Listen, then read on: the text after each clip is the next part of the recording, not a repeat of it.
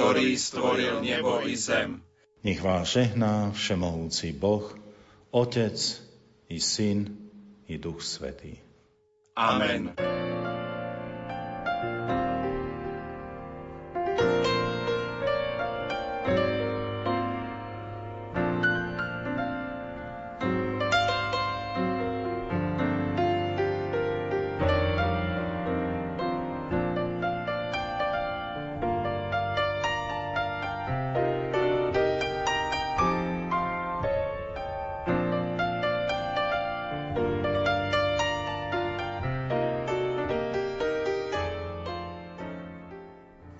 Redemptoristu Pátra Michala Zamkovského mnohým z vás netreba špeciálne predstavovať. Poznáte ho z vysielania viacerých katolických médií, čítate jeho diela, počúvate jeho prednášky, stretávate ho osobne. Nie je to tak dávno, čo sa na knižný trh dostalo dokonca niekoľko duchovných publikácií, ktorých je autorom alebo spoluautorom. Zamerané sú na rôzne oblasti duchovného života, najmä na problematiku týkajúcu sa sviatosti zmierenia. Píše pútavým spôsobom a darí sa mu neotrelo pomenovať veci, o ktorých všetci viac menej vieme, ale nie vždy sa dokážeme dostať do ich jadra. Mňa osobne veľmi zaujala kniha Cesta blahoslavenstiev. Hoci pôvodne tieto texty odzneli ako prednášky v rámci duchovných cvičení, je výborné, že vďaka ich publikovaniu aj v knižnej podobe si pri ich čítaní malé duchovné cvičenia môžeme urobiť aj sami. Obdobie adventu, ktoré práve prežívame, je na to ako stvorené. Pri počúvaní literárnej kaviarne na tému Cesta blahoslavenstiev vás vítajú hudobná redaktorka Diana Rauchová, technik Matúš Brila a redaktorka Danka Jacečková.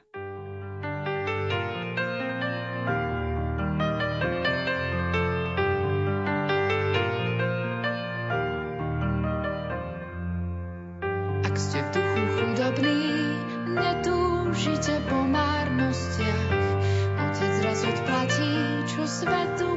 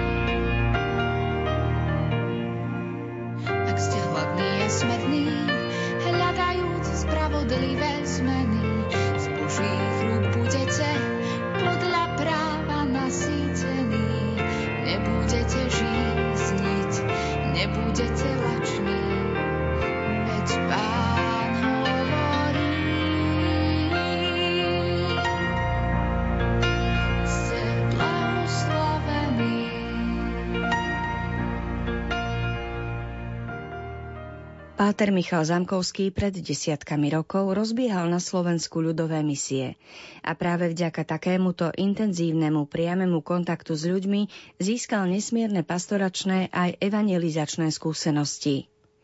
Hoci vo svojich knihách často píše o starých platných pravdách viery novým spôsobom, on sám hovorí, že knižku Cesta blahoslavenstiev treba brať nie ako veľkú teológiu, ale skôr ako to, čo jeho samého povzbudilo na tejto ceste a o čo sa on sám usiluje.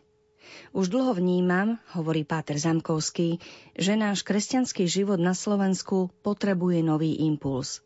Nie len sa točiť okolo desatora, prikázaní a hriechu, ale s odvahou vykročiť na cestu blahoslavenstiev. Vystúpiť vyššie a pozrieť sa na realitu nášho života z Božej perspektívy. Všetci sme na ceste viery a potrebujeme povzbudenie. Božie slovo nám ho ponúka. Je to sám Boh, je to Ježiš, ktorý hovorí, ja som cesta. Možno sme sa už kedysi pre Boha rozhodli, no každý deň, každé ráno sa musíme rozhodovať znova, či chceme žiť s Bohom alebo na vlastnú pesť. Nevieme, aké situácie nám deň prinesie, čo nás nahnevá, vyľaká alebo poteší, pred aké rozhodnutie budeme postavení. Práve preto je ráno také dôležité. Zdá sa mi zvláštne, keď niekto povie, že sa ráno nemodlí. Pre mňa je kľúčové, aby som deň začal hneď od rána s Bohom. Potom už môže plynúť ďalej s vedomím, že Boh je so mnou a sprevádza ma. Vo Svetom písme je jedna úžasná kniha. Je to kniha žalmov. Žalmy sú modlitby, ktoré nám dáva Boh. Modlili sa ich Izraeliti aj Ježiš a my sa ich tiež môžeme modliť. Žaltár je ako záhrada, v ktorej rastú rôzne kvety. Niekde sú zasadené ruže, inde fialky alebo nezábudky. Na rôzne príležitosti si vyberáme rôzne kvety. Rovnako aj žalmy si vyberáme podľa toho, v akej vnútornej situácii sa nachádzame. Ja sa napríklad vždy po spovedi modlím žalm Pán je môj pastier, bez ohľadu na to, aké zadosť učinenie dostanem. Moja prvá modlitba je vždy tento žalm. Návrat k Ježišovi ako pastierovi. Za dosť učinenie sa pomodlím až po ňom. Keď prežívate radosť, tak sa modlite žalmy radosti a oslavné žalmy. Napríklad chváľte pána všetky národy. Keď v noci nemôžete spať, môžete sa pomodliť žalm 63. Na svojom lôžku myslím na teba. O tebe rozímam hneď za rána, lebo ty si mi pomáhal a máte o čom premýšľať. Pane, Ty si so mnou. Páter Zamkovský veľmi odporúča naučiť sa nejaký žalm na spameť, aby sme ho mohli v rôznych chvíľach dňa použiť. Napríklad, keď čakáme na autobus, alebo na zelenú za volantom auta, pri sporáku, kým zovrie polievka, kým sa deti vrátia zo školy, alebo jednoducho v pauze pred poradou.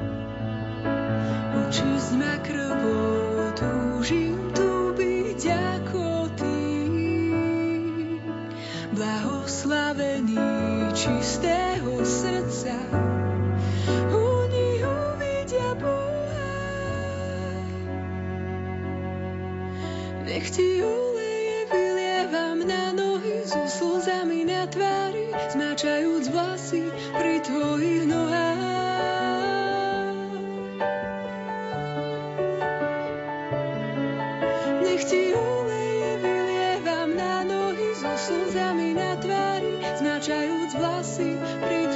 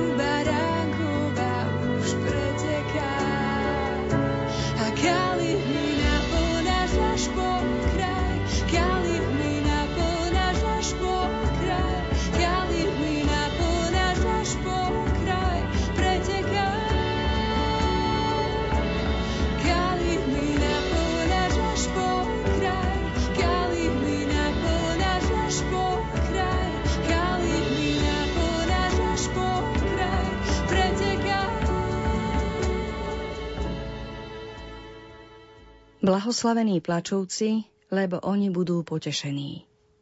Iné preklady Biblie na miesto blahoslavení plačúci hovoria blahoslavení, ktorí žalostia, alebo blahoslavení zarmútení, lebo budú potešení.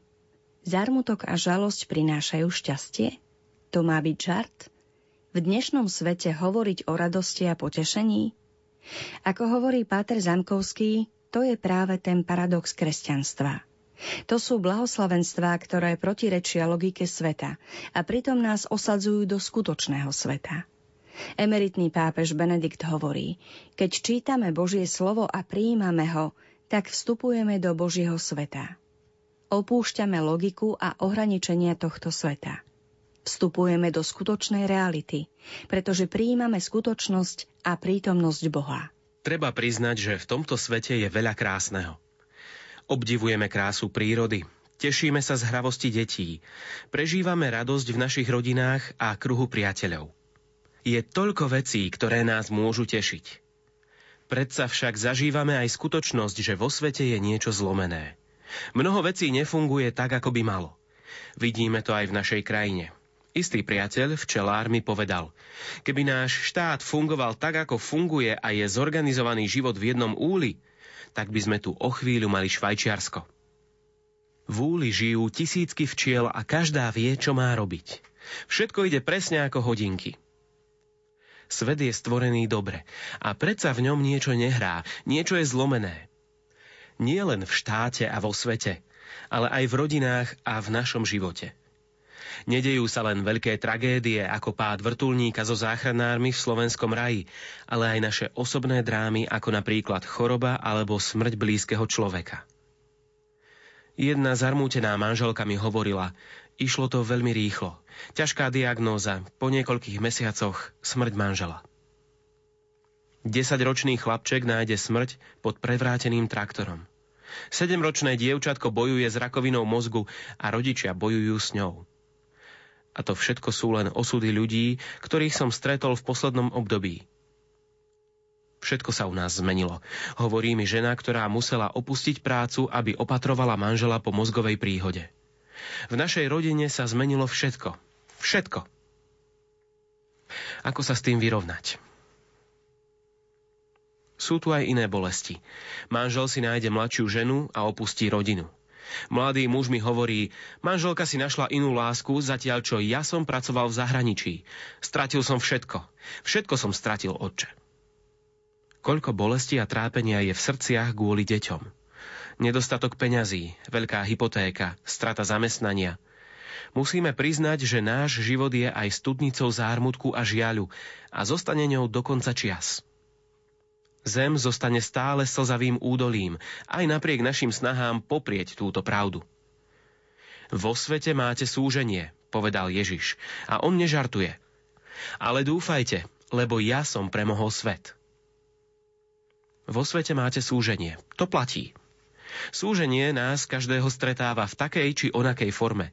Tam sa však táto veta nekončí. Blahoslavení plačúci, lebo oni budú potešení. Všimnite si, že Ježiš nehovorí buďte smutní, buďte plačúci, buďte zarmútení, aby všetci videli, ako je vám ťažko. Nie. Ježiš hovorí blahoslavení plačúci. A nevysvetľuje do detajlov, koho tým myslí. Niekedy sa teológovia snažia vysvetliť, že sú to len tí, ktorí plačú nad hriechmi. Ježiš však hovorí, blahoslavení plačúci, oni budú potešení. Sú to tí, ktorí uveria jeho prísľubu. Kresťan si nemusí vyberať cestu smútku, vyhľadávať dôvody sťažovania sa, pestovať zatrpknutosť, nad všetkým nariekať. Zo života však vieme, že aj po tých najradostnejších dňoch prichádzajú ťažké chvíle. Čo máme vtedy robiť? Máme sa tváriť, že sme cool, stiahnuť sa do svojej ulity a žiť si svoj život? Pre kresťanov, zvlášť v mestách, je tu dnes následkom individualizmu veľké pokušenie, tzv. privatizácia viery. Viera je moja. Ja si žijem svoju vieru. Čo ma je po iných, že niekto trpí alebo sa okolo mňa deje niečo zlé? Tak toto však nejde. Ak naozaj žijeme s Kristom a kráčame za ním, tak sa nás všetko dotýka. Čím som starší, tým väčšmi sa ma veci dotýkajú. Istá pani mi povedala, keď rozmýšľam nad tým všetkým, čo sa deje v našej rodine či v obci, tak idem do lesa, sadnem si k stromu a plačem. Plačem a trochu sa mi uľaví. Spasení a zachránení môžeme byť len spoločne s inými. Všetci sme na jednej lodi. Sme prepojení. Chceme byť blízko Krista a prežívať to, čo prežíva Ježiš. Jeho sa zlo a utrpenie sveta dotýkalo oveľa bytosnejšie ako nás. Ježiš vidí v hlbších súvislostiach a vidí tiež následok zla. Čím má človek čistejšie srdce, tým je na bolesť a zlo citlivejší. Taký človek nie je odolnejší, ale naopak, viac sa ho utrpenie iných dotýka. Jeho bolesť je oveľa hlbšia. A tak sa dívame na Ježiša, ako sa priblížil a zazrel mesto Jeruzalem. Zaplakal nad ním a povedal, kiež by si aj ty v tento deň spoznalo, čo ti prináša pokoj. Ale teraz je to skryté tvojim očiam. Ježišov plač nás dojíma, keď si ho predstavíme, ako pozeral z Olivovej hory na mesto a plakal nad ním. Čo také videl Ježiš, že s bolesťou zaplakal? Plače, hoci sa navonok nič nedeje. Plače, lebo je hlboko dotknutý protirečením. Na jednej strane sa mesto navonok tvári pokojne, žije rozšafne a bohémsky. Na druhej strane je tu hrozná budúcnosť. Lebo prídu na teba dní, keď ťa tvoji nepriatelia oboženú valom, obklúčia ťa a zovrú zo všetkých strán. Zrovnajú zo zemou teba i tvoje deti v tebe, a nenechajú v tebe kameň na kameni, lebo si nespoznalo čas svojho navštívenia. Je to plač vyvolaný hlbším poznaním, videním, chápaním. Keď sme blízko Ježiša, dáva nám dar poznania, chápania, súcitu, dar Ducha Svetého. Vo východných cirkvách je dar slz považovaný za jeden z najväčších darov Ducha Svetého. Pápež František nás často vyzýva zaplakať. Mnohokrát, keď sa v spoločenstve modlíme za misie a mesto, kde sa budú konať, príde nám pri modlitbe do srdca bolesť či plač. Nevieme to pomenovať alebo vysvetliť. Je to Ježišov plač nad mestom. Len on vidí, koľko bolesti a utrpenia sa skrýva za rozsvietenými oknami. Ako tam ľudia žijú a ako sa ich životy budú ďalej vyvíjať. Náš svet žije tu a teraz. Ľudia si naberú hypotéky a žijú na dlh. O to, čo bude zajtra, sa veľmi nestarajú. Zajtrajšok však príde. Pápež František nás pozýva zaplakať a nebáť sa prejaviť svoje city, nežnosť. V Kristovom srdci je obrovská nežnosť. Kristus vie byť blízko ľuďom. Priblížiť sa k ním znamená plakať či radovať sa s nimi. To, čo sa žiada od nás, duchovných pastierov, nie je byť cool a od ambóny hovoriť buďte dobrí, ale niesť s ľuďmi ich bolesť. Vedieť vo viere uniesť ich bremená. Koľkokrát vidíme Ježiša zaplakať a prejaviť city, nežnosť či lásku voči iným. Myslím, že tu sa prejavuje nové srdce, také, aké nám sľubuje Boh. A dám vám nové srdce a nového ducha vložím do vás. Odstránim z vášho tela kamenné srdce a dám vám srdce z mesa. Najpevnejším mostom. To sú srdcia čisté, bijú z lásky k hosťom, sú pokladom v liste.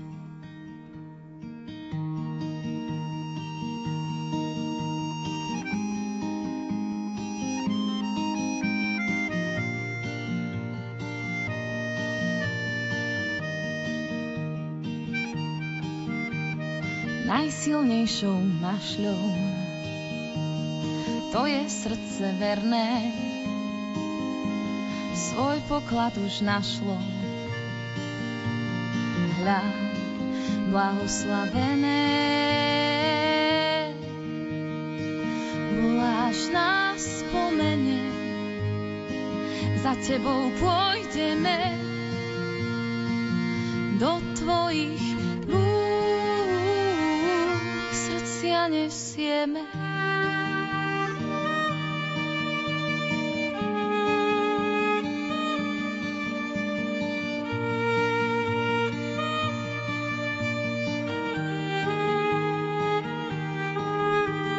Tiež chcem spoznať Krista, nech velí našim nohám, keď je duša čistá svojho Boha. Tam, kde vchádza svetlo, odchádzajú tiene, srdce poklad stretlo. Hľa, blahoslavené, voláš nás spomene, za tebou pôjdeme do tvojich rúk, srdcia nesieme spomene, za tebou pôjdeme do tvojich rúk.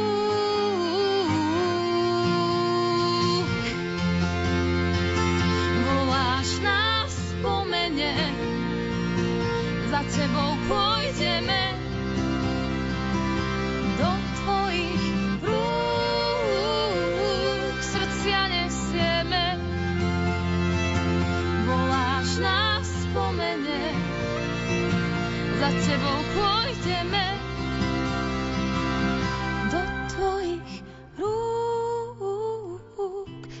všetko nesieme.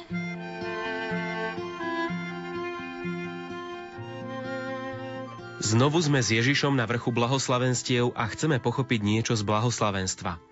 Blahoslavení čistého srdca, lebo oni uvidia Boha. Neľahko sa o ňom hovorí dnes, najmä mladým ľuďom. Chceme aspoň trochu pochopiť, prečo to tak je. Celý Ježišov život poukazuje na lásku medzi Otcom a Synom v duchu svetom.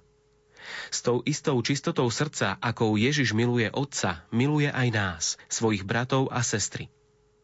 Ježiš je stelesnená láska, stelesnené milosrdenstvo. Jeho pohľad je dokonale čistý, preniká vnútro a jeho srdce je slobodné. Pozýva nás do tohto spoločenstva. Pozýva nás žiť slobodu, ktorú on prežíva v Bohu. Od vekov túžbou človeka je vidieť Boha. Aj žalmy často hovoria, pane, ukáž nám svoju tvár. Pane, ukáž mi svoju tvár. A poštol Filip hovorí Ježišovi, ukáž nám Otca a to nám postačí. Ukáž nám Otca. Chceli by sme vidieť Boha, ale ako ho môžeme vidieť? Ako môžeme vidieť lásku? Na to potrebujeme čisté srdce. Hovorili sme, že už Mojžiš bol Božím priateľom a pán Boh sa s ním zhováral ako s priateľom z tváre do tváre. A predsa v knihe Exodus hovorí Mojžiš Bohu.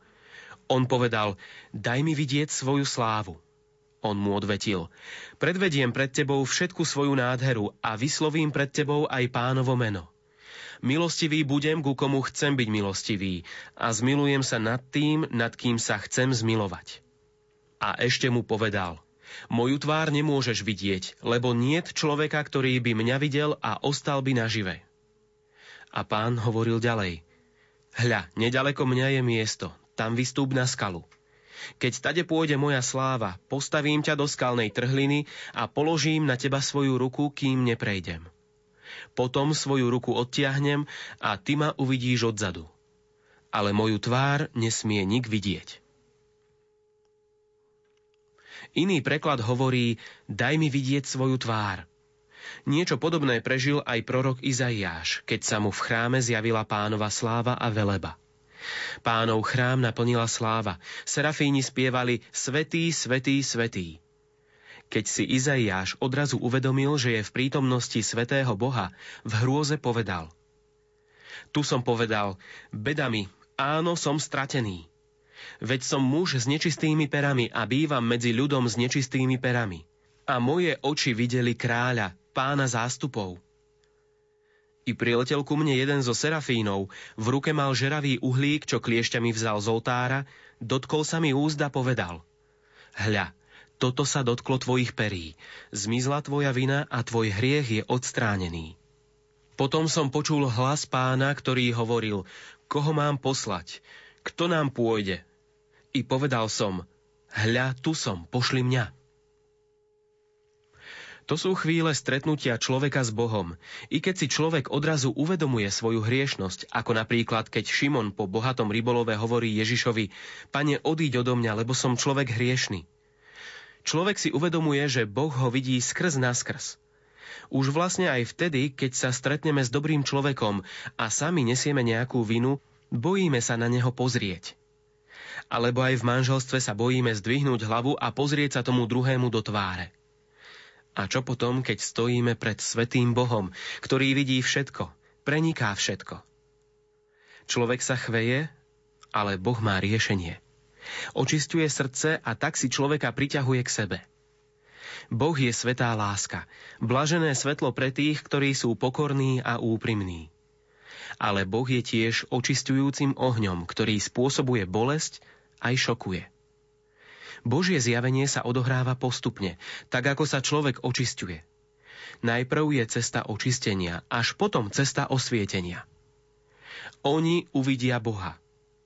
Niektorí ľudia nerozumne snívajú o tom, že drogy môžu priniesť hlbší duchovný zážitok bez dlhšieho kráčania a očisťovania srdca.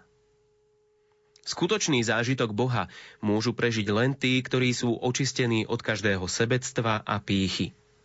Inak sú to len náhrady, ktoré vedú do slepej uličky. Vždy je však v človeku túžba zažiť Boha, zažiť niečo božské. Ježiš dáva podmienku. Blahoslavený čistého srdca, lebo oni uvidia Boha. Ježiš potvrdzuje slová Žalmu 24. Kto smie vystúpiť na vrch pánov? Kto smie stáť na jeho mieste posvetnom? ten, čo má ruky nevinné a srdce čisté, čo nedvíha svoju dušu k márnosti a neprisahá falošne. Všetko záleží od srdca. Dobro i zlo pochádzajú z ľudského srdca. Srdce je v semickom chápaní strediskom nielen citov, ale aj rozhodnutí, ktoré v živote robíme kde si tam vo vnútri. Tam sa rozhoduje, ako veci vidíme, ako ich vnímame. Ježiš prenáša morálku dovnútra. Hovorí, každý, kto na ženu hľadí žiadostivo, už s ňou scudzoložil vo svojom srdci. Tam vo vnútri. Ak bude tvoje oko čisté, bude celé tvoje telo vo svetle. Ale ak sa tvoje oko zakalí, bude celé tvoje telo vo tme. A keď už svetlo, čo je v tebe, je tmou, aká bude potom tma sama? Sú ľudia, ktorí vo všetkom vidia zlo – Ježiš uzdravil ochrnutého človeka, ktorého priniesli štyria priatelia. Zástupy sa tešili, ale farizeji v tom videli niečo zlé. Posudzovali Ježiša. Akým právom? Ako a prečo to robí? Sú ľudia, čo už od rána pozerajú dookola a hľadajú chybičku, aby mohli niekomu niečo vytknúť. Všetko závisí od srdca. Keď je v srdci dobro a svetlo, tak vidíme dobro a vieme ho v ľuďoch vybadať. Ak je srdce naplnené zlom, posudzovaním, tak všade nachádzame chyby a nedostatky.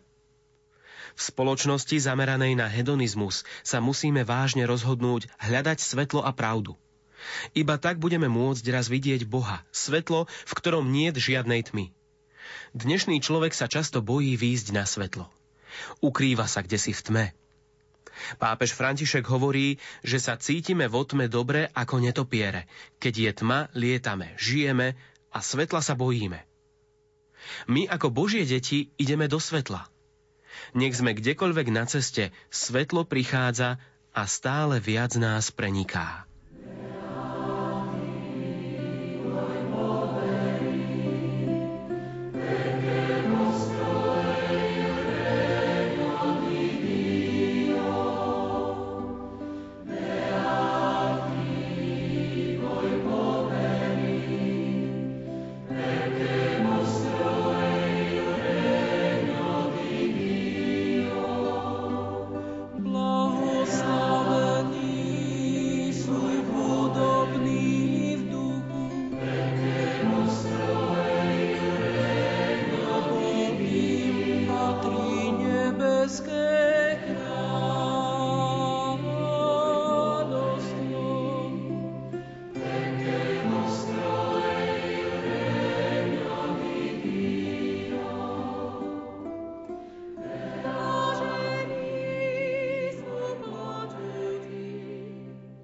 Poznáte príbeh Jána Pavla II?